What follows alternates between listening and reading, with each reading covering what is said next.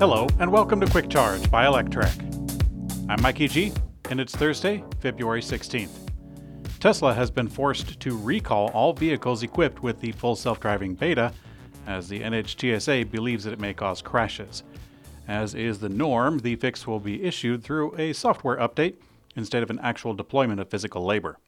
The issue is over what the administration believes is a serious risk that it may cause crashes. They have listed the following concerns. Number one, traveling or turning through certain intersections during stale yellow traffic light. Number two, the perceived duration of the vehicle's static position at certain intersections with a stop sign, particularly with the intersection being clear of any other road users. And number three, adjusting the vehicle's speed while traveling through certain variable speed zones based on detected speed limit signage or the vehicle's speed offset setting that is adjusted by the driver. And negotiating a lane change out of certain turn only lanes to continue traveling straight. Now, the remedy to the recall is another software update. At the NHTSA doesn't go into the specifics of the update other than saying that it must improve upon those behaviors. Now, considering that Tesla was already improving upon the system, it might be hard to differentiate between a regular old update and the use of the bureaucratic recall word to achieve the same thing. Now, using the term so often could go one of two ways. It could be a boy who cried wolf scenario, or a death by a thousand cuts scenario. What do you think?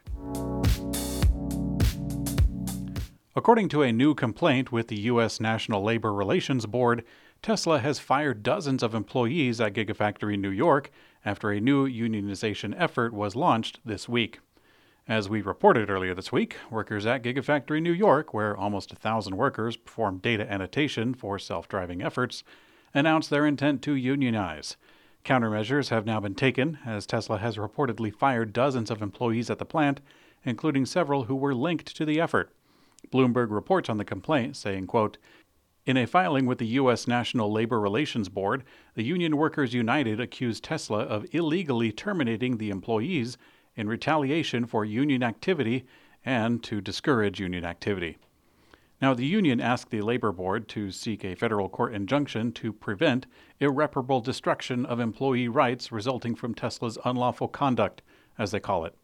Now, while they claim that the firings are illegal, the union organizers at Gigafactory New York claim that they are helping the effort.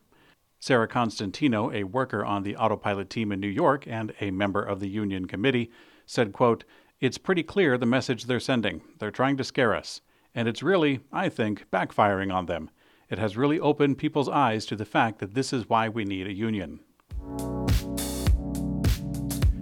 Tesla's move to open its supercharger network to non Tesla electric car owners is splitting the owners' community in two, with some of them feeling upset that it will negatively affect the ownership experience. Others note that the move is entirely aligned with Tesla's mission.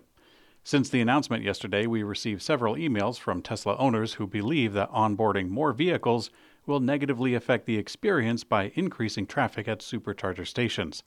Additionally, some Tesla investors are not happy about the move since they believe it will remove the supercharger network as an exclusive benefit for the brand. One Tesla owner went as far as claiming that it's not fair since early Tesla owners paid for Tesla's deployment of the network while non Tesla EV owners did not. However, the majority of Tesla owners and fans appear to be on board with the move since it does align with Tesla's mission, which is to accelerate the advent of electric transportation and renewable energy. Elon Musk made it clear that he would consider the mission a success if it can not only contribute directly to accelerating that goal, but also indirectly by forcing the rest of the auto industry to move to electric vehicles. Tesla is attempting to get owners of older Model S and X vehicles with unlimited supercharging benefits to upgrade to a new car with an enticing offer.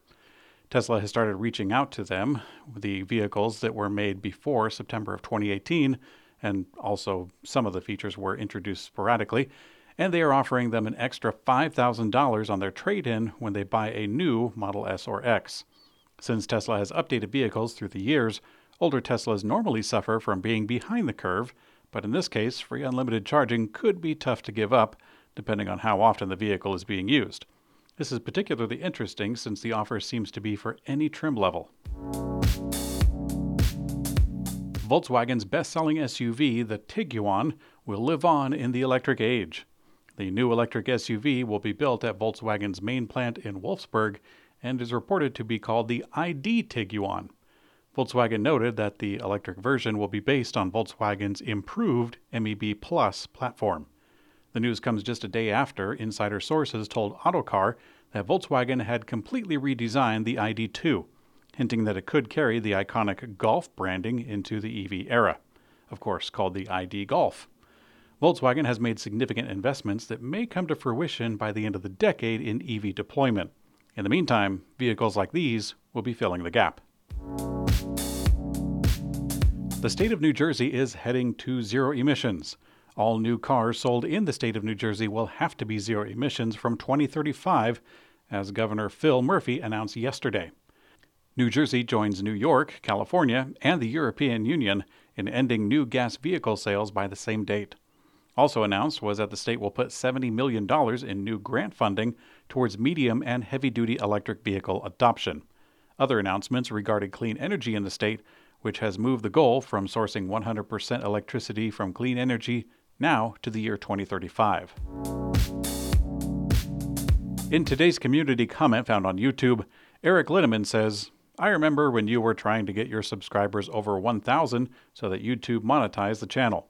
It's time to start planning your celebration when you hit 10,000, then 50,000, then your silver plaque for 100,000. Thanks as always for the informative and honest news presentation. Thank you very much, Eric. I remember those days as well. Some two years ago, I would scarcely see over 50 views on a particular episode. It wasn't terribly encouraging at the time, but we persisted. And now we're at the point where it would be strange to see less than 1,000 per video, and it's very normal to see over 2,000. If the rate of recent growth continues, then two years from now, this milestone might seem rather quaint. We'll get there with community support from viewers like you. Thank you very much for your comment, Eric. Thanks for watching Quick Charge by Electrek. I'm Mikey G, and I hope you have a great day.